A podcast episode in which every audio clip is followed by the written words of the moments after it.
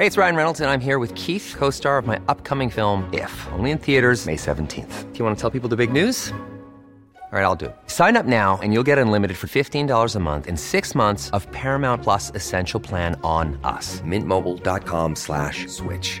Upfront payment of $45 equivalent to $15 per month. Unlimited over 40 gigabytes per month. Face lower speeds. Videos at 480p. Active Mint customers by 531.24 get six months of Paramount Plus Essential Plan. Auto renews after six months. Offer ends May 31st, 2024. Separate Paramount Plus registration required. Terms and conditions apply if rated PG. Se van acercando las vacaciones y si tienes un bebé en casa, seguro que te preocupa cómo organizar sus comidas durante los viajes, los días de playa o las salidas a la montaña.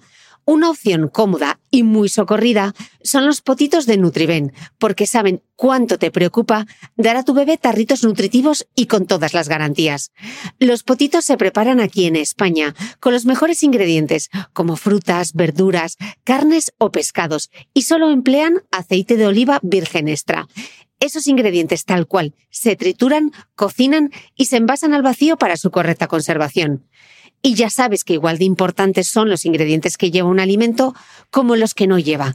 Los potitos de Nutriben son tarritos que no contienen sal, azúcares añadidos, almidón, colorantes, conservantes, gluten o aceite de palma. Recuerda que los únicos potitos son de Nutriben. Gracias a Nutriben y a su marca Potitos por apoyar los buenos contenidos en este podcast.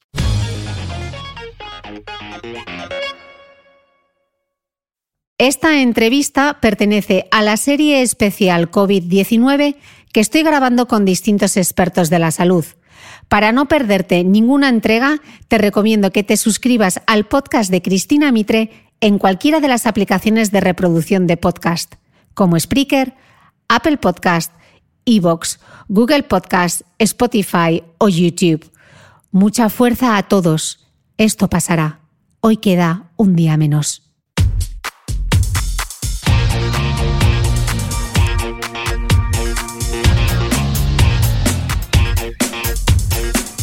Hola, soy Cristina Mitre, periodista y autora del blog de Beauty Mail. Bienvenidos a mi podcast, donde todas las semanas charlaré con los mejores expertos de la cosmética, la nutrición, el fitness y el bienestar, para que te sientas bien y te veas mejor.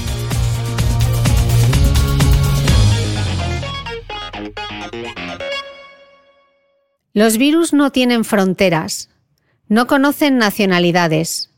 Nos hacen a todos iguales y no distinguen entre personas. Hoy charlo con Pichi, quien a sus 85 años y desde Gijón se motiva a diario haciendo las píldoras de ejercicio de Beatriz Crespo en YouTube. Con Covadonga, quien en agosto cumplirá 18 años y que sueña desde los 9 con ser médico. Con Elvira, que desde Madrid nos cuenta cómo ha sido tener y superar el coronavirus.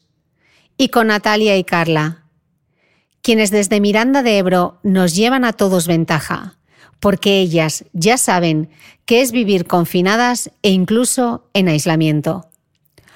Hoy, cinco historias de confinamiento en primera persona.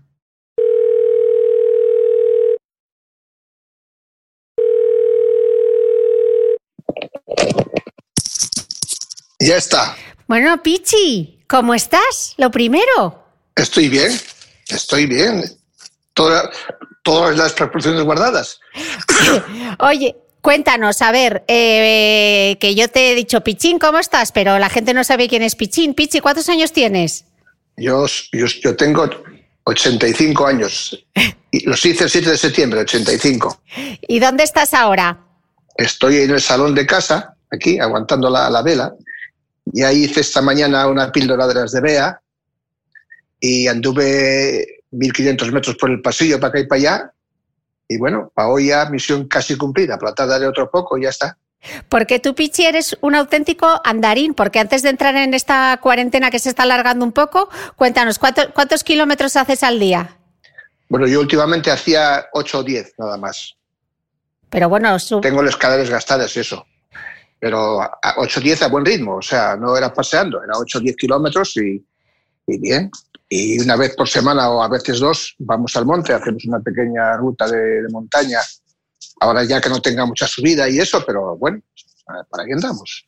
Porque siempre te ha gustado hacer ejercicio, pero el problema es que en tu juventud no tenías tiempo, ¿verdad? Exactamente. Yo creo que hubiese sido un atleta si hubiese tenido dónde hacer algo, pero de aquella no había nada que hacer y, y bueno, pues ahí estamos. Y- aquí. Y estos días de, de confinamiento, claro, salir a caminar para ti es como parte, una de las cosas que más te gusta hacer en tu día a día. Entonces, ¿cómo te estás planteando? Porque vives en un piscín de, de 60 metros cuadrados en Gijón. De 72 metros cuadrados en Gijón, sí.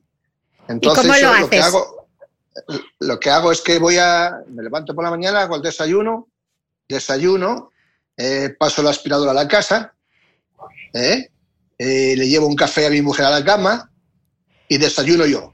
Desayuno bastante bien, desayuno dos tostadas con aceite, una con jamón, otra con mermelada, tres nueces y endulzo el café con una cucharada de miel. Ese es mi desayuno de todos los días. Y luego ya, si estuviera libre, haría mis pinitos por ahí, daría a caminar y hasta las once y media, las doce, que acabaría de hacer la cosa, y luego me iba a casa un poco, me duchaba y de la vida así. Ahora, pues, dadas las circunstancias, hay que quedarse en casa, pero bueno, tampoco hay que agobiarse, oye. ¿Y cómo, Yo estás hago- cómo lo estás haciendo? ¿Cómo te estás organizando? ¿Desayunas y qué haces?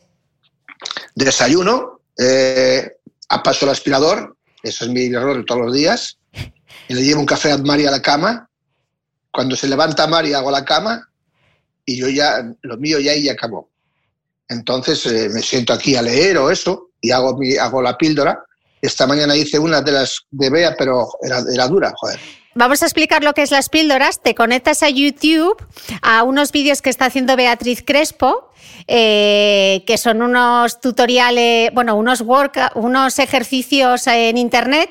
eh, no voy a decir para personas mayores, porque tú no eres mayor, pero pensando un poco en la gente Joder. más, en la gente más senior. ¿Y cómo son esas píldoras? ¿Cómo te lo estás pasando haciendo ejercicio con Bea? Pues muy bien, muy bien. La- Las, primeras era más que nada estiramientos y aprender un poco a respirar y tal. Y te repite una cada tres, cada tres días, da una para gente mayor. Entonces las, las tienes que hacer tres días. Yo hago tres días la misma. Hasta que ya las sé de memoria ya y eso, y las hago. Y luego por la tarde, a lo mejor conecto con ella y hago un poco de alguna de las de los mayores. Pero el otro día hice una de mayores que había que hacer sentadillas y yo hice las sentadillas y luego por mi cuenta hice 30 sentadillas más. Ay, amiguina, vaya, vaya agujetes. Tuve dos días que para agacharme, ¡puf! ¿Te dolía todo? Sí, me dolía todo. Ahora ya, bueno, empecé a no hacer sentadillas, pero ya las hice hoy otra vez. y Bueno, yo creo que está bien ya. Y parece que no, porque son parecen tonterías los que hace, pero, pero sí, sí, es bueno. Se nota bien, se nota. Y luego haces, eh, caminas también por tu casa. Sí, Cuéntanos los luego- cuántos pasos das. Pues te lo puedo decir eh, exactamente. Tengo 23 pasos desde, desde la puerta de, de- del salón, porque ahora dejé de andar el salón porque es de parqué y, y voy a gastar el, el, el del parqué. Entonces me pongo en el pasillo, a la entrada, y voy hasta el final de la, de la escalera, que son 22 pasos. Y hago, esta mañana hice eh, 1.546 metros. Y otros días hago eso, entre 1.500 y 1.600. Pero lo que pasa es que casi me emborracho más que me canso, porque tantas vueltas. Hago, 40 y tantos o 50 vueltas, ya no las cuento siquiera. Pero bueno, es que no queda otra, es que no puedes andar si no. Y vas a ir con tu reloj, con tu chivato que te va diciendo Sí, sí. todos los pasos, Sí, todo. sí, sí, sí, perfectamente. Los pasos que doy, lo, lo que tardo, la media por kilómetro, que salgo a 12 y pico minutos a la hora. Yo hacía 10 a la hora, perfectamente. O sea, los hacía 10 kilómetros en eh, un kilómetro 10 minutos. Pero aquí estoy haciendo 12 porque, claro, tienes que dar vuelta y no sé qué, y pierdes. Porque voy a buen, voy a buen paso. No, voy de paseo, voy a, a caminar. Aunque sea en confinamiento. Sin tocar nada, sin tocar nada, tú sin tocar nada. nada, no, no, no, no. Ni Tengo la puerta abierta y hago el pasillo todo el largo del pasillo y, ya. As- Así es. Porque Por además. tarde- sí, ¿Y por la tarde qué haces? por la tarde, después de comer, he hecho un poco la siesta allí y a las 7 o así vengo para acá con Mari, estamos aquí un poco charlando y tal, y algunas veces hago otra vez el pasillo, unas cuantas veces, y otras veces no, depende cómo esté la, la cosa. Y luego, nada, a esperar, a cenar y, y- y ya, a esperar. ¿Qué vas a hacer? ¿Qué es lo que más estás echando de menos, Pichi? Hombre, pues no, pues no podré salir a caminar fuera. Porque aquí no es lo mismo. Para hacer un kilómetro aquí me veo, me veo negro. Hay que dar tantísimas vueltas que ya me canso de dar vueltas, más que de descansar. No me canso andando, pero ya me mareo de dar vueltas. Eso es lo que he hecho más de menos, la libertad. Pero bueno, las circunstancias es lo que toca, oye. Pero tú has pasado momentos mucho más difíciles, momentos mucho más difíciles que estos, ¿no? ¿Recuerdas alguna situación parecida a esta? Mm, no, no que yo sepa. O sea, de, estar encerrado la fuerza, no. Lo que pasa es que cuando tocó el encierro aquí que empezamos, pillé un catarro de aquí te espero y estaba que no respiraba y, tuve unos días que, que, me acostaba y tenía que levantarme porque no respiraba.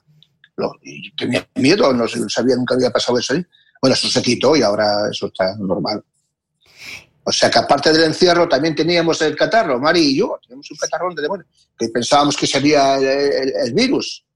Pero no, nunca tuvimos fiebre ni eso y no, parece que no. ¿Y qué, qué es lo primero que vas a hacer cuando se levante el confinamiento? Ay, fíjate, yo qué sé.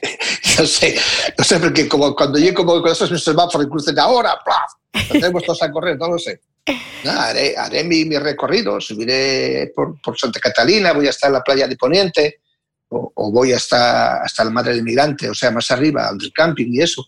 Haré mis, mis 7 o 8 kilómetros todos los días, 8 o 9 kilómetros. Seguiré la vida, supongo yo.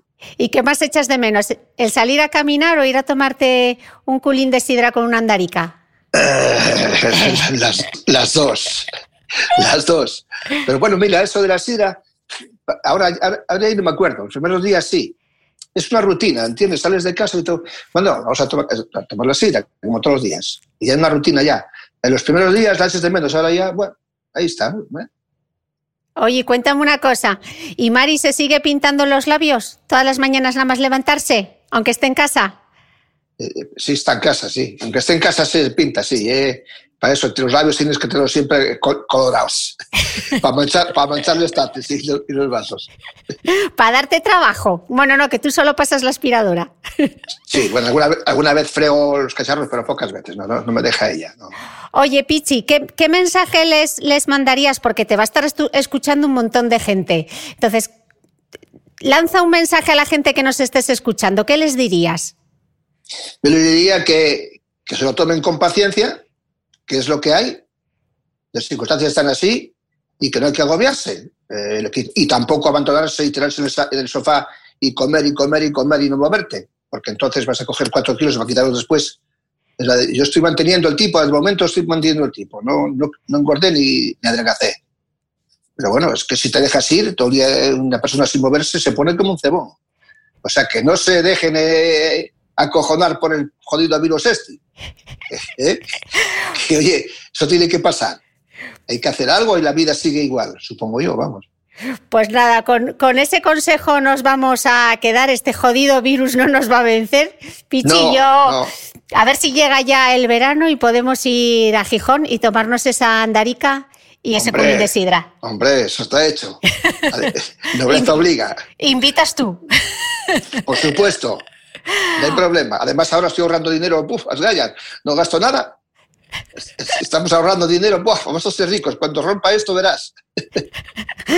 Pues nada, Pichi, te mando un beso muy fuerte desde el salón de mi casa en Dubai. Ya te veo a ti sentadina ahí en tu, en tu salón en Gijón. Sí. Aquí, aquí estamos. Dale un, un abrazo a, a, Johnny. De tu parte. Y nada, cuidaros mucho y venga, nos vemos pues este nada, Ahora que ya sabemos funcionar con esto para grabar, ya te llamaré más veces para charlar un rato, ¿vale? Vale. Te mando un beso muy fuerte y otro para Mari.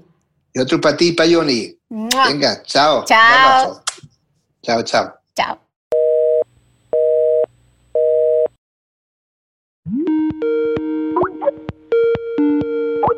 ¿Me oyes? Sí, muy bien. ¿Me oyes bien? Sí, bien. ¿Y me ves bien? Sí, te veo bien. En todos los aspectos, muy guapa. A ver, como hacen en los programas de radio, eh, ¿cómo te llamas y desde dónde nos llamas? Aunque bueno, no llamas tú porque te he llamado yo. Así que preséntate. Pues, me llamo Covadonga Mitre y llamo desde Gijón. Covadonga, ¿cómo estás? Bueno, vamos a aclarar que Covadonga Mitre, claro, obviamente es sobrina de la Mitre. Efectivamente. Llamo desde Gijón y la verdad que estoy bastante bien porque además tengo la suerte de poder decir que toda mi familia y todos mis amigos están genial, así que muy bien. Lo que pasa es que a ti te ha pillado en un momento un poco crítico, ¿no? Porque este año era tu último año en el instituto, que te estabas esforzando muchísimo porque quieres estudiar, sé que quieres entrar en Oviedo, en medicina, y entonces se ha quedado todo un poco en pausa, ¿no? Sí, es bastante difícil porque la verdad es que no sabemos nada, tampoco nos dicen gran cosa ni en el instituto ni en ningún sitio, entonces estamos un poco ahí eh, como a la espera de ver qué dicen, porque mm, de la BAU no se sabe nada, tampoco se sabe nada del temario, hay distintas opciones como lo que están haciendo en Italia, pero bueno, a esperas de lo que diga la consejería, que a saber. Entonces, bueno, sí, un poco porque ¿qué están haciendo, ¿qué están haciendo en Italia? En Italia lo que están proponiendo es dar un aprobado a toda la gente que tiene que hacer selectividad y hacer como una selectividad masiva eh, vía pues Zoom o lo que sea, oral. Entonces, yo eso lo veo un poco difícil. Entonces, no sé. Ya, ¿y cómo te estás motivando ahora para estudiar? Cuéntame, ¿cómo es un día de tu rutina, de tu rutina de confinamiento? Pues mi rutina es bastante simple, la verdad. Me levanto, tengo desayuno y tengo clases, porque algunos profes nos hacen clases online, que está bastante bien porque te ayuda al final a desconectar un poco y a hablar con gente, porque, jolín, si estás todo el día hablando con tu familia y tal, pues al final te acabas cansando un poco. Entonces, ver a los profes, ver a tus compañeros está bastante bien. Entonces, ya nada, eso, estudio por la mañana, luego como, luego vuelvo a estudiar y suelo hacer algo de deporte también, que me viene muy bien para despejar la cabeza. Y nada, luego aplaudo con todos mis vecinos, que eso también me encanta, y nada, a dormir. Ya, y tú como potencial sanitaria, ¿cómo, cómo ves esta, cómo lo, cómo lo vives tú? pues la verdad que me acuerdo del primer aplauso, me emocionó muchísimo porque, Jolín, al final llevas queriendo, llevo queriendo ser médico desde que tengo siete años y la verdad que, uff, impresiona y además me dan como un montón de ganas de poder ser médico y poder ayudar y poder estar ahí a pie del cañón ayudando y bueno. Me dan muchísimas ganas de ser médico, la verdad, viendo lo que está pasando, aunque parezca así un poco raro. Pero ¿Te, ¿Te reconfirma en tu vocación o qué? Sí, sí, completamente. Eh, ¿Qué es lo que más te, te preocupa de la situación que estamos viviendo, Coba? Pues un poco al margen de las preocupaciones que yo creo que tiene todo el mundo de, bueno, que se saturen los hospitales, que falte material, etc. A mí me preocupa mucho cómo pasen la cuarentena mis abuelos. Porque, jolín, yo tengo miedo de que, no sé, como que se encierren. Además, por ejemplo, mi abuela, la Abu, que es una persona tan activa y tal, Justo el otro día me llamaba y me decía, ¡buah, cariño, no sé qué! Tengo muchas ganas de que vengas a casa y me digas, ¡ah, ya, o hazme la merienda, hazme no sé qué! Entonces me preocupa sobre todo mucho cómo pasen la cuarentena mis abuelos y que se puedan encerrar y entrar en un bucle un poco así como negativo. Pero bueno, yo les llamo casi todos los días para tenerlos un poco ahí entretenidos y un poco desconectados, pero bueno, principalmente eso y sobre todo también la BAU y qué va a ser de nosotros, porque estamos un poco ahí con muchísima incertidumbre. Entonces, bueno, eso, mis abuelos, la BAU y cómo volveremos a la normalidad, porque yo creo que no vamos a conseguir volver a la normalidad como estamos antes de esto. Entonces, bueno. ¿Cómo crees que va a ser la nueva normalidad? La nueva normalidad va a ser de todo menos normal, yo creo, porque tendremos que salir con mascarillas, mm, no sé Va a ser una cultura la que tengamos después de esto, yo creo, muy diferente, unas costumbres muy distintas, ya no será tan cercanos como éramos aquí en España, de estar todos así juntos, no sé qué. Yo creo que va a ser bastante diferente y bastante difícil de acostumbrarse, sobre todo. ¿Y tus amigas, Coba, cómo lo están viviendo? ¿Qué, comentáis entre pues, vosotras? Unas bien y otras regular, porque tengo alguna amiga que es hija única y que sus padres eh, no teletrabajan, tienen que ir a trabajar entonces se pasan casi todo el día solas, entonces esas son las que peor lo llevan, la verdad. Luego tengo otras amigas que bien, genial. Pero bueno, en general tenemos todas el mismo problema y las mismas dudas, que es que va a ser de la BAU, que es lo que más nos preocupa, yo creo, a todos los estudiantes de segundo de bachiller. Entonces, bueno, mucha incertidumbre, mucha duda. ¿Y cómo os animáis entre vosotras? Pues yo suelo llamar a mis amigas por la tarde cuando estudio y es que me pasa que mientras hablo con ellas es como que se me olvida todo lo que está pasando. Entonces nos viene genial porque estudiamos juntas por la tarde y bueno, desconectamos un montón, la verdad. También los viernes nos llamamos, entonces bueno, genial. Bueno, y tú estás ahí en confinamiento también con tu hermana, que es adolescente, que tiene dos años menos que tú. ¿Tú crees que ha cambiado un poco vuestra relación ahora que pasáis más horas juntas todavía? Eh, bueno, estos últimos años la verdad que nos habíamos empezado a llevar mucho mejor.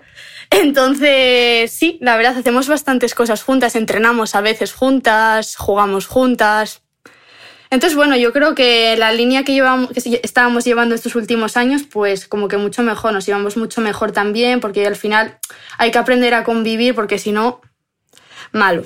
Ya, y con tus padres también estás pasando más tiempo ahora, porque los dos trabajan fuera de casa, no comían con vosotras al mediodía, entonces ahora desayunáis, coméis, cenáis. Es una vida de familia más intensa, ¿no? Sí, sí, antes prácticamente, por ejemplo, a mi padre le veía más porque nos iba al cole, nos iba a buscar, pero a mi madre la veía entre que yo entrenaba, ella entrenaba, trabajaba, tal, la veía una hora al día. Y pasar de verla una hora al día a verla a las 24 horas, pues bueno, al principio cuesta un poco, pero se agradece un poco, la verdad. ¿Qué es lo que más te apetece hacer cuando termine el confinamiento? Ir a ver a mis abuelos, sin duda. O sea, es que lo tengo clarísimo, que lo primero que voy a hacer va, va a ser ir a verles, abrazarles si puedo, claro. Y bueno, eso, ir a verles, ir a tomarme algo con mis amigas y es que lo tengo tan claro lo que voy a hacer. Y Coba, si aprovecha este podcast, manda un mensaje al mundo, o al menos a los escuchantes del podcast. Pues a ver, a los escuchantes del podcast y al mundo le digo que yo creo que se cuiden mucho, mucho más de lo que ya están haciendo, y que espero que esto les sirva para valorar las cosas importantes que antes no valorábamos y que a partir de ahora empecemos, pues eso, a pasar más tiempo con nuestra familia y a dedicarle tiempo a los nuestros. ¿Y qué, qué cosas es ¿Qué cosas en concreto eh, estás valorando tú mucho más ahora? Pues eso, pasar tiempo con mi familia, que antes casi no lo pasaba, porque bueno, estaba entrenando o estaba estudiando y después también el tiempo para mis amigas. Tiempo de verdad que al final entrenando, vale, sí, estamos juntas y tal, pero gastar tiempo con ellas. Tiempo de verdad, de exprimirlo. Y para cuidarse, ¿qué consejo dirías, darías a la gente para dices, quiero que la gente se cuide? ¿Qué incluye cuidarse para ti? Cuidarse incluye seguir lo que nos dicen la OMS o los presidentes de nuestros países, que es quedarte en tu casa, cumplir con las responsabilidades de mantener la distancia, lavarse las manos, y es que tampoco podemos hacer mucho más ahora. Entonces, lo más importante yo creo que es que cada persona se quede en su casa, porque es lo único que podemos hacer para parar este virus, la verdad. Así que bueno. Bueno, pues con ese mensaje de apelando a la responsabilidad individual y también que nos cuidemos, Coba, muchas gracias por conectarte este ratito conmigo desde mi salón en Dubai a tu cuarto adolescente en Gijón. en Gijón. y nada, yo espero darte un abrazo y mira, esto quedará siempre para el recuerdo de cuando digas, mi tía Chipi me llamó desde Dubai para preguntarme cómo llevaba la cuarentena. Así que lo siento por mis escuchantes, pero aquí tocaba barrer para casa. bueno, Bueno, pues muchas gracias. Gracias a ti y te quiero mucho.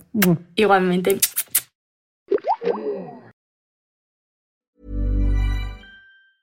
When you're ready to pop the question, the last thing you want to do is second guess the ring. At BlueNile.com, you can design a one-of-a-kind ring with the ease and convenience of shopping online. Choose your diamond and setting. When you find the one, you'll get it delivered right to your door. Go to Bluenile.com and use promo code LISTEN to get $50 off your purchase of $500 or more. That's code LISTEN at Bluenile.com for $50 off your purchase. Bluenile.com code LISTEN. Hold up. What was that? Boring. No flavor. That was as bad as those leftovers you ate all week. Kiki Palmer here, and it's time to say hello to something fresh and guilt-free. Hello Fresh. Jazz up dinner with pecan-crusted chicken or garlic butter shrimp scampi. Now that's music to my mouth. Hello Fresh. Let's get this dinner party started. Discover all the delicious possibilities at hellofresh.com. ¿Sabías que los bebés son capaces de autorregularse y comer lo que necesitan? Hasta el primer año, la leche ha de ser su alimento principal, bien sea lactancia materna o artificial, y poco a poco podrán ir probando diferentes texturas y alimentos. Ahora, con buena temperatura, a todos nos gusta salir más de casa, y en verano pasamos mucho tiempo fuera, en la playa, la montaña o recorriendo el mundo. Si tienes un bebé que ya ha empezado con la alimentación complementaria, para esos momentos puedes contar con los diferentes tarritos que ofrece Potitos.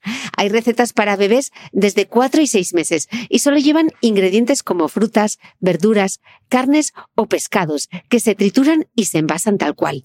Los potitos de Nutriben son tarritos seguros, fáciles de conservar y transportar, ya que no necesitan refrigeración, tan solo mantenerse en un lugar fresco. Se calientan en microondas o al baño María, sin conservantes ni azúcares añadidos. Gracias a Nutriben y a su marca Potitos por ser nuestro mecenas del mes.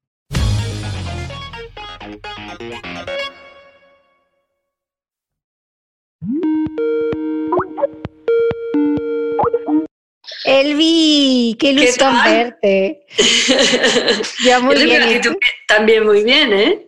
¿Me ves bien? Sí, estupendamente. Bueno, que yo he entrado así con esta efusividad porque ver a Elvira Rigal es como, no sé, no voy a decir mi madre porque no tiene la suficiente edad para ser mi madre, pero Elvira es el él. La revista Él es Elvira. Elvi, ¿cuántos años llevas ya en la revista Él? Que si lo digo van a hacer cuentas. Llevo desde el año, espera, que lo tengo que decir bien, 86. Con el primer número, ¿no? Con el no, no, yo entré cuando estaba cerrando el segundo. El primero todavía no lo tenía. Madre mía, Elvi, lo que has visto pasar por esa redacción, tú lo has visto todo. Pues sí, la verdad es que sí. Y mm. cuando surgía alguna duda es como, pregúntale a Elvira, que Elvira lo sabe. lo que me gusta mucho de, eso es que la verdad es que Lela ha sido una cantera muy grande de, muchos periodistas de toda la prensa femenina. Con lo cual, como por el ha pasado todo el mundo, pues al final tengo amigos en todas partes y eso está muy bien siempre.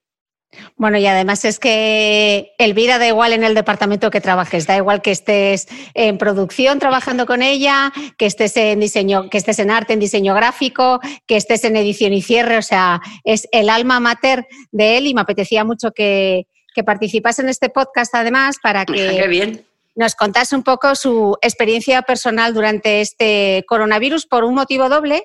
Eh, primero porque ha pasado, ha pasado por el coronavirus y luego además para que nos contase un poco cómo es hacer una revista en remoto, porque el trabajo de Elvira es organizar todas esas megaproducciones de moda y producciones de estilo de vida que se hacen en él, pues Elvira es la responsable. Entonces, yo quiero saber ahora cómo está organizando todo eso, que no podemos viajar a ningún sitio. Entonces, bueno, vamos a entrar en materia. Primero, Elvi, eh, ¿has estado malita? con el coronavirus. Eh, ¿Cómo te encuentras? Ahora estoy muy bien ya. La verdad es que me da un poco de apuro hablar, o sea, sí, he pasado el coronavirus, pero de una forma muy leve. En realidad he tenido fiebre como dos días y tampoco una fiebre. La más alta que tuve fue 38 y medio y no la tuve mucho tiempo. Y lo que sí he notado es que, bueno, pasé estos dos días de fiebre y al tercero, que yo ya pensé que estaba bien y que ya no tenía fiebre, me puse a una cosa tan tonta como barrer y acabé de barrer y me tuve que acostar porque estaba agotada. Te deja muy cansado después de, pero muy cansado durante bastante tiempo, como una semana, ocho días. Eh, cualquier actividad normal que haces en otro momento, pues me costaba muchísimo. Me dolía mucho la espalda, estar sentada trabajando, me dolía mucho los riñones, también me tenía que ir acostando, pero la verdad es que ha sido leve, es lo que te digo, he tenido fiebre, muy poca tos, nada de mm, dificultades para respirar y lo que sí he perdido desde el principio y todavía no lo he recuperado es el gusto y el olfato que lo llevo fatal, porque no puedes comer nada, nada te hace ilusión, no, me sabe prácticamente a nada la comida. ¿Y cuándo, ya está bien. ¿cuándo empezaste con los síntomas y dijiste, uy, mm, no me encuentro yo? Pues yo el viernes, eh, a ver, el viernes 13 me parece que fue, ya por la tarde fue cuando ya nos se, se, dijo y nos decidimos a confinar en casa. Y entonces, la noche del domingo al lunes, la noche del domingo me acosté y tenía muchísimo frío. Entonces, la noche, a, las 3 de la mañana o así ya del lunes, eh, me encontré muy mal, me tomé la temperatura, vi que tenía fiebre. Nosotros, como somos así de optimistas, yo no habíamos comprado nada de nada. Entonces, Miguel, mi marido, salió con la moto a una, a una farmacia de urgencia para comprar el paracetamol, que es lo que nos habían dicho que había que tomar de un gramo, que no lo teníamos. Y empecé a tomar eso y luego la verdad es que todo ha funcionado fenomenal. Llamamos a nuestro médico del, centro de salud y por remoto nos, dijeron que sí, que bebiera mucha agua, que tomara el paracetamol cada, parece que era cada seis horas, que me tomara la temperatura. Y luego me han estado llamando todos los días, bueno, eh, a partir de que dejé de tener fiebre, cada dos días, Hoy me van a llamar ya por último día porque ya llevo, ya han pasado casi como 20 días desde entonces y ya le dije, bueno, pero ¿cuándo voy a poder salir? Porque eh, mi marido Miguel también lo ha pasado, que él ha estado un poco peor, de hecho viene ahora de hacerse una radiografía porque está con muy poca fiebre, pero no se le acaba de quitar. Y entonces también nuestra médico le ha dicho que se fuera hoy a la Fundación Jiménez Díaz y ya acaba de volver, que le han hecho el, la radiografía que se la mandan directamente a la doctora, la doctora le manda esta tarde y, entonces en esas estamos. ¿Y él ha perdido también el gusto y el olfato, Elvira? Sí, pero, sí, pero más tarde. O sea, lo perdió más tarde. ¿Y cómo estás? Y ahora que ya te encuentras mucho mejor, ¿cómo estás viviendo estos días de confinamiento? Yo, la verdad es que lo llevo bien. Eh, me gusta mucho estar en casa, estoy trabajando. Yo no sé cómo a la gente le da tiempo a hacer tantas cosas, a mí no me da tiempo a hacer nada.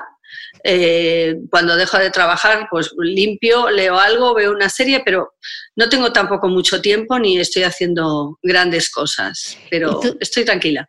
Y claro, tú que eh, eres un animal de redacción, que llevas más de 30 años yendo a esa redacción, ¿cómo te sientes ahora sin tu equipo ahí, eh, sin el equipo de producción, sin estar ahí con pues esa verdad que hay en él. Sí, la verdad es que no lo llevo bien. A mí me gusta estar en la redacción y me gusta todo lo que tú dices, el, follón y el batiburrillo. Hacemos bastantes reuniones también por mm, Times Google, o no sé cómo se llama, eh, en las que es un poco de lío porque todos gritamos a la vez, pero, pero sí, eh, nos seguimos más o menos viendo. Ahora hemos estado, esta semana pasada ya estamos cerrando el número de mayo y, y la verdad es que sí, eso lo echo de menos, pero vamos a ir trabajando como se puede.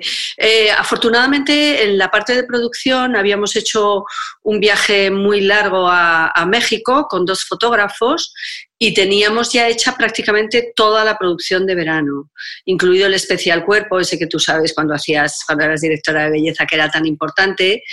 Y, la verdad es que mm, gracias a eso hemos podido, ahora lo que he estado haciendo más que hacer producciones es organizar que los fotógrafos me mandaran las fotos en alta, eh, mandarlas a maqueta, estar pendiente de que todo funcionara, de que, de que en maqueta tenían todas las fotos. Y ahora estamos con mucho trabajo porque efectivamente como las ediciones internacionales están también eh, aisladas y no todas tienen tantas producciones como nosotros, pues nos están pidiendo mucho mm, para sindicar. Esto quiere decir que las, eh, para la gente que no sepa, los eh, reportajes que ya hemos hecho nosotros, ahora nos lo puede pedir el El Italia o el El Francia. entonces hay que pedir permiso a las distintas agencias de los fotógrafos. En fin, eso es en lo que estoy ahora trabajando. Mm, que es terriblemente difícil hacer todo esto en remoto, porque tú cuando estás en una redacción te das la vuelta y le dices, pásame por favor la carpeta tal. Ahora es manda el mail o eh, haz una videoconferencia, con lo cual se ralentiza todo el trabajo. Muchísimo. Es exactamente eso. O sea, yo lo que te decía que no me da mucho tiempo porque para hacer tres cosas, mandar una factura, hacer cualquier cosa, haz la foto, adjúntala, mándala, es mucho más complicado. Pero bueno, lo estamos haciendo y la mm. revista va a salir. El 20 de abril estará en kiosco. y, seguimos trabajando. Que es el número de mayo que para la revista él es el número del verano. O sea, Elvira estaba diciendo el especial cuerpo desde dentro lo llamamos el especial culo. sí, porque al principio era eso, luego ahora, ya ahora ya solo cuerpo. Eh, la cosa es que este número de mayo no va a ir el especial cuerpo, porque hemos decidido que primero el número es más pequeño y entonces meter todo un especial es, es peor. Y por otro lado, mmm, eh, nos parecía que muchas de las cosas que vienen en el especial cuerpo son, hace el tratamiento de no sé qué, ve a la playa y no entonces no tenía mucho sentido ahora. Lo hemos dejado para el número de junio. Bueno, pues muy bien. Elvi, ¿cuál está siendo para ti eh, la mayor dificultad o el mayor reto ahora? Pues yo creo que la mayor dificultad es no ver a la gente que quieres sino estar con la y no poder salir y hacer un poco vida normal y verlos. Pero he de decir que no me está costando mucho, o sea, no, no, no tengo tampoco. Hombre, eh, tengo una terraza, que eso también te da bastante vida. Y bueno, estamos, estamos bien, estamos tranquilos en casa. Bueno, aparte tú tienes una relación de pareja fantástica y estáis los dos súper unidos, con lo cual tenéis una oportunidad de pasar más tiempo juntos. Sí, sí, sí. que yo estoy en una situación similar. Eh, Elvi, ¿alguna oportunidad o alguna lección que, podamos sacar de, esta crisis tan extraña? Pues yo creo que la lección que tenemos que sacar es que... Em, tenemos que salir de esta todos juntos. O sea, mm, a mí no me gusta ahora todos los mensajes que se están dando, por ejemplo, de no, este verano solo vamos a viajar por España porque el turismo y tenemos que meter todo. Yo creo que no, yo creo que Italia también lo ha pasado muy mal, yo creo que Marruecos, que sabes que tengo una casa allí, también lo están pasando muy mal y con un sistema que no tienen ni seguridad social ni un sistema de Estado que los proteja. Entonces creo que tenemos que ayudarnos todos, porque además, si todo el mundo piensa así, España vive del turismo y si aquí no viene nadie, pues mm, eh, también creo que es una cosa mundial, que es una cosa global y que tenemos que eh, buscar una forma de salir entre todos también. Tú me contaste que tenías un plan súper bonito que estabas haciendo con Miguel, tu marido, que eh, estabais apuntando como todas las cosas. Sí, la, idea es que, aparte de toda la gente que queremos invitar, porque el otro día, antes de todo esto ya dijimos, uff, tenemos un montón de cenas a un montón de amigos. Para a Miguel le gusta mucho cocinar, ya sabes, y entonces queríamos hacer muchas cenas. Pero además de eso, pensamos que yo ahora mismo tengo una situación igual que la anterior, no estoy, sigo trabajando, sigo cobrando, mi marido también, entonces creo que tenemos que hacer como estamos haciendo una lista como de todos los regalos que debemos, todos los libros que nos queremos comprar, eh, todos los cines que queremos ir, los restaurantes, porque creo que tenemos que consumir, que eh, ahora es el momento de los que podemos, tenemos que apoyar a todas las, eh, pues, tanto la panadería de abajo como el restaurante al que sueles ir, como cualquier cosa, porque creo que los que se lo puedan permitir, por supuesto, tienen que ayudar a que todos los demás negocios sigan adelante. Bueno, Elvi, pues con ese mensaje nos quedamos. Yo darte las gracias por dedicarme un ratito. Gracias a ti. Conectar con tu salón desde mi salón en Dubai Y bueno, yo te sigo echando de menos todos los días, que lo sepas. Pues llámame, llámame. Sabes que termino muchas veces eh, los mails, cuando tengo que mandar algún mail de alguna cosa, siempre termino dime cosas. esa es una frase, esa es una frase muy de Elvira, dime cosas. Yo de todas maneras te echo mucho de menos, pero como te sigo en todo, en el podcast del todo, te recomiendo muchísimo, con lo cual me parece que te tengo un poquito más cerca. Bueno, Elvi, espero poder ir pronto a Madrid, pasarme por la redacción de él. Eso eh, Y cuando hables con ellas y con todos ellos, pues un besazo desde Dubai. Un beso muy fuerte, Cristina. Gracias, Elvi. Hasta ahora, besos. Bueno, y ahora gracias a la tecnología, pues voy de Dubai a Miranda de Ebro, porque hoy tengo conmigo a Natalia y tengo también a Carla, aunque realmente yo debería decir Super Carla, porque. Carla es súper porque le han puesto ese prefijo a su nombre, eh, porque es una campeona y ella ya tiene historia de confinamiento ella ya sabe lo que es estar en casita sin poder salir eh, porque estuvo malita. Y entonces, bueno, estuvo malita cuando tuvo cinco años y medio, ahora tiene once, las circunstancias son difíciles, pero yo creo que Carla con su experiencia personal seguro que nos puede dar muchos ánimos a todos. Eh, para hacer frente a estos días de confinamiento, la gente que no esté acostumbrada a pasar eh, tanto tiempo en casa. Eh, dales un consejo, Carla. ¿Qué les dirías? Que, que estén tranquilos, que esto va a pasar enseguida y que, que se lo pasen bien. Porque tú con cinco, añitos y medio tuviste una enfermedad que se llama leucemia linfoblástica aguda de tipo B, que afortunadamente superaste, pero eso supuso que estuvieses en aislamiento en el hospital, que luego en tu casa también estuvieses eh, aislada, que tu papá y tu mamá estabais en Miranda de Ebro, pero tuvisteis que iros a Bilbao y estuvisteis los tres solitos en, en una casa. ¿Cómo te entretenías en aquella época? ¿Qué recuerdas? Eh, pues jugaba juegos de mesa con mis padres y, y me disfrazaba también a veces. ¿Y la tablet? Y estaba con la tablet. Veíamos, vio todos los capítulos de Verano Azul y un montón de películas. muchos clásicos vimos, sí, ¿verdad? Todas las reposiciones que echaban. ¿Y ahora cómo estás viviendo este e, estar en casa de nuevo? ¿Qué sensaciones tienes? ¿Qué echas de menos? Eh, a mi familia, darles besos a mi familia, jugar al fútbol con mis amigas de Lantarón. El Lantarón es su equipo de fútbol. y, salir con mis amigas. Sí, porque yo sé que tú tienes una amiga muy especial que se llama Elisa, que ella cuando, cuando estuvisteis malita, cuando eras pequeña, eh, era quien estaba súper pendiente, que os hacíais vídeos y que os decíais una cosa, seguro que os lo seguís diciendo todavía, que es achaca chuquichá. Sí. ¿Se lo sigues diciendo a Elisa? ¿Tienes ganas de ver a Elisa? Sí. Bueno, están muy en contacto, ¿eh? ¿Cómo estás en contacto con tus amigas?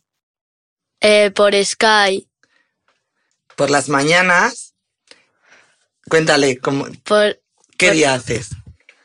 Eh, pues me levanto yo sola porque mis padres se van a las siete y media a trabajar y, voy a desayunar y a las nueve me llama mi abuelo y... Para ver si está todo en orden, la vigila. y hago la cama después y después me voy a la ducha y cuando me he visto eh, llamo a Elisa por Skype y hacemos la tarea juntas.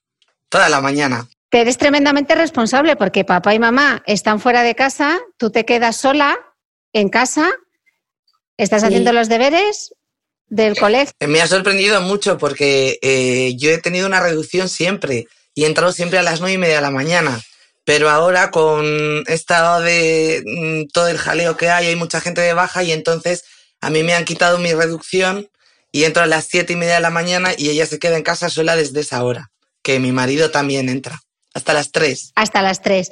Eh, tres, tres y pico. Natalia, ¿cómo estás tú viviendo? Claro, eh, Carla tiene experiencia en el confinamiento, pero el que cuida, también tiene, tú también tienes ese... Sí, a nosotros, a nosotros todo esto nos suena mucho ya, ya lo hemos vivido. Eh, pues mm, no lo llevamos mal en principio porque, bueno, más o menos hacemos una vida, mi marido y yo salimos a trabajar, eh, él así que ha descansado estos 15 días, pero yo no. Yo, es más, tengo más trabajo ahora que nunca. Entonces, pues bueno, y luego por la tarde, pues un poco atendiendo las necesidades de Carla. Eh, el hacer un poco de ejercicio. siempre hemos pensado que una rutina es lo mejor. Desde que descubrimos el confinamiento ya en su día, nos dimos cuenta que lo que más echábamos en falta era una buena rutina. Y entonces mm, es lo primero que dijimos, que había que tener una rutina, una, una, hora de levantarse, una hora de hacer tareas, una hora de comer, una hora de hacer ejercicio. Y yo creo que eso es lo que mejor nos lleva, nos ayuda a llevar el día a día, tener unas rutinas, saber que a las seis vamos a hacer una clase de gimnasia, que a las tres vamos a comer, que a las ocho hay que salir a los aplausos, que a las nueve se empieza a cenar, que a las diez y media nos metemos en la cama y que al día siguiente a las siete suena el despertador para los mayores y a las ocho y media para Carla. Entonces yo creo que eso es lo mejor. Luego nos ha venido muy bien también los días festivos estos de Semana Santa, que ha sido un poco ya desbarajuste. Pero ya estamos, ¿verdad? Otra vez llenas de... metidas en plena rutina. Y Natalia, ¿tú sales a trabajar y en qué trabajas? Yo soy enfermera, trabajo en un hospital, en un hospital comarcal que, que hay aquí en Miranda. Y entonces volverás a casa a veces con un poco de miedo Bueno, las sensaciones son muchas. He pasado ya por varias fases y al principio hemos pasado mucho miedo, eh, mucho respeto y luego ha sido subidón porque ayudamos mucho a la gente y luego hay épocas que hay temporadas que son muy tristes, depende del tipo de pacientes que tengamos y las situaciones que vivamos en el día a día. Son muchas sensaciones. Tenemos todas, todas. La, la, la bueno, pues eso, eh, la lágrima fácil, los sentimientos a flor de piel, y entre unas compañías y otras nos animamos. En mi hospital ahora mismo hay 25% de plantilla de enfermeras de baja y 22% de auxiliares. Entonces está siendo muy duro.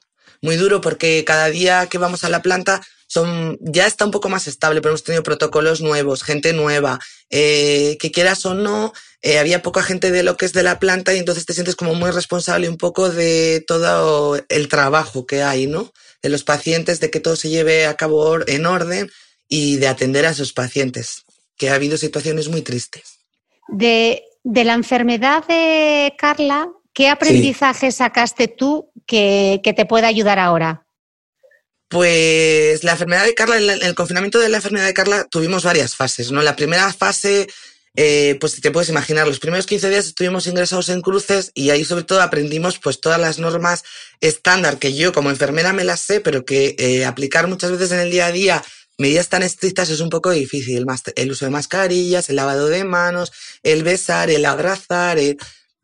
Estuvimos 15 días ingresados en cruces, nada más llegar con Carla con las defensas muy bajitas y esos 15 días lo dedicamos más que nada a aprender todas las medidas de higiene y pues absorber toda la información. Luego llegamos a casa y tuvimos una época que estuvimos un poco paralizados. Paralizados de asustados, de con miedo, de todo el rato mirándola. Carla entonces estaba cansada, no sabíamos cómo iba a ser aquello. Pues, pues eso, estábamos paralizados totalmente. Pero luego ya cuando ves que el tratamiento empieza a funcionar, que Carla ya empieza a animarse, que porque aquí, a nosotros cuando nos dijeron que Carla tenía leucemia, lo primero que nos dijeron es que era un tratamiento de dos años Mm, por protocolo. O sea, mm, daba igual como fuera. Bien, mal, regular. Dos años era lo mínimo de tratamiento que vamos a tener. Entonces tú al principio de esos dos años te puedes imaginar, pues te esperas una niña enferma, eh, mala todo el día, eh, que no va a hacer, no va a llevar una vida normal, a ti te ponen, te impones esas medidas estrictas de higiene porque si no pones en peligro la vida de tu hija, y entonces tú te haces una idea en la cabeza que realmente luego no es, no es esa porque luego pasas por muchas fases en que ella está mejor con las defensas, eh, que puedes hacer más cosas y, ella mm, al principio estuvo muy mala, pero luego estuvo fenomenal. A pesar de todos los tratamientos de quimio, mm, los niños son increíbles, tienen una actividad y una alegría impresionante. Así que salvando las distancias, eh, mm. porque no es comparable, pero sí que veo muchos puntos en común con la situación en la que estamos viviendo ahora, ¿no? Sí, sí. La única diferencia es que ahora estamos todos confinados y en aquella época éramos solo nosotros. pero salíamos a la ventana y todo, ¿eh? porque venían a vernos y nos llamaban desde abajo. Los primos de Carla nos llamaban, que eran chiquitines, Carla, Carla, y salíamos a la ventana y saludábamos también, o sea que te puedes imaginar. Como esto del confinamiento se va a, eh, extender un poco, voy a aprovechar además, Natalia, que tú eres enfermera y como, como tenéis tan integradas todas esas medidas de higiene, más allá del confinamiento, cuando ya se empiece con ese desconfinamiento secuencial, cuando empecemos a salir, hay determinadas medidas de higiene que vamos a tener que seguir manteniendo. Entonces, me gustaría que como profesional de la salud y con la experiencia que tú tienes eh, con una niña que era tan importante eh, proteger, protegerla y proteger su sistema inmune, danos cuatro ideas, cuatro consejos que la gente tiene que recordar cuando empecemos a salir a la calle. Lo fundamental, lo fundamental el lavado de manos. Eso es lo más fácil que tenemos y lo más importante. Y Carla te va a decir cuánto tiempo hay que lavarse las manos. Eh, eh, cantando dos veces el cumpleaños feliz, como dice la boticaria García. Eso es súper importante, el lavado de manos. Y luego, pues, eh, el no tocarse la cara, no llevarte nunca las manos a los ojos, a la nariz, la boca, porque es por donde entran los bichos y por donde salen también, ¿sabes? Y entonces mm, el uso de la mascarilla también será importante, pero sobre todo lo más importante es mantener distancias de seguridad y lavado de manos. El lavado de manos es lo más importante. Y luego, bueno, pues eh, está claro, pues cuando vas a la compra lavar las bolsas, eh, llevar siempre el gel hidroalcohólico porque en cuanto toques algo, porque es inevitable que tú vayas a un supermercado, cojas un carro, eh, toques una manilla de una puerta, abras. Entonces el gel nos ayuda en eso, pero siempre que podamos eh, lavarnos las manos, es mejor lavar las manos con agua y jabón que darte el gel. El gel es un complemento. Carla, tú nos llevas ventaja a todos. Tú, de esto ya tienes mucha experiencia. Sí. No te creas que se acuerda de mucho, ¿eh? Bueno, hay cosas que es, mejor olvidarlas un poquito, ¿no? Sí. Oye, os veo a las dos con una camiseta naranja y hay que explicar aquí que eh, por culpa de Carla, la San Silvestre de, Miranda de, Miranda. la camiseta es naranja. Entonces, vamos a explicar, vamos a explicar el por qué. Pues eh, el tiempo que estuvimos aislados, eh, mis hermanos y yo nos unimos a un grupo de Facebook que se llama Unidos por la Médula y que se dedicaban a lanzar iniciativas para buscar donantes de médula. Este año la iniciativa era convertir las Silvestres de las ciudades en naranjas. Entonces mi hermano bueno, mis, yo tengo dos hermanas gemelas y un hermano. Yo soy la mayor, luego va mi hermano y luego mis hermanas las hermanas gemelas. Eh, estando ellos aquí dándole a la patata mientras nosotros estábamos en Bilbao, nos llamaron y nos dijeron, oye, hemos tenido una idea que nos han dado en Unidos por la Médula. Vamos a hacer unas camisetas naranjas que ponga Dona Médula. Carla, eh, todo de decir que Carla no ha necesitado nunca una donación de médula, porque le ha ido muy bien el tratamiento y no ha necesitado, pero en aquella época no sabíamos iba todo bien, pero cualquier momento se podía torcer y necesitar un donante de médula. Y los donantes de médula se suelen buscar entre los hermanos y los padres. Y Carla es hija única, o sea que teníamos ahí un, un, agujero que librar. Entonces, efectivamente, entonces, mm, pensando qué podíamos hacer, a mis hermanos se les, se les ocurrió buscar donantes de médula para Carla y para todos los niños que estaban por allí, claro. Y entonces mi hermano dice, jo, he pensado, igual hacemos unas 50 camisetas y salimos a la San Silvestre Naranja. Eh, había un movimiento en Miranda ya de un, de un chico anterior que se llamaba, que había mm, hecho su amiga, o sea, su novia, un chico anterior mm, de unos 20 años y había tenido también leucemia. Y entonces su amiga, su novia, eh, la este anterior, hizo unas camisetas blancas para repartir entre los amigos y había puesto pulgares arriba por Iván, que era el chico.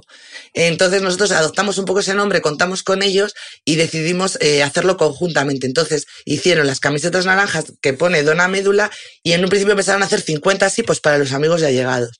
Lo colgaron en el grupo de Facebook de Miranda pero se empezó a sumar la gente y llegaron a vender 1.800 camisetas para esta San Silvestre Naranja que empezamos como un 27 de noviembre, o sea, en un mes. Que fue un follón, no te puedes imaginar. un follón terrible. Carla y yo que ya no pudimos hacerla, nos la hicimos en casa, ¿verdad? Maravilloso. Porque estaba bajita de yo, yo, sé que Carla sigue corriendo y le he visto con su camiseta naranja. ¿Qué es lo que más te apetece hacer cuando se termine este confinamiento, Carla? Pues jugar al fútbol y ver a toda mi familia y amigos. ¿Y a ti, Natalia? Yo besar a mis padres y a mis hermanos. Pues con ese súper deseo nos quedamos porque hoy hemos pasado un ratito con Super Carla y muchísimas gracias por dejarme entrar en vuestra casa y por Aquí siempre bien recibida. y por compartir vuestro testimonio con todos los escuchantes del podcast. Muchas gracias. Vale. Ven, a ti, Cristina, muchas gracias. Muchas gracias. Adiós. Para no perderte ninguna entrevista de esta serie especial COVID-19, te recomiendo que te suscribas al podcast de Cristina Mitre en cualquiera de las aplicaciones de reproducción de podcast, como Spreaker, Apple Podcast, Evox, Google Podcast, Spotify o YouTube.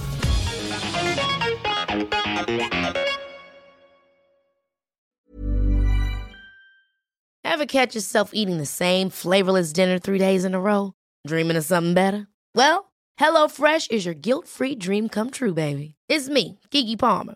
Let's wake up those taste buds with hot, juicy pecan-crusted chicken or garlic butter shrimp scampi. Mm.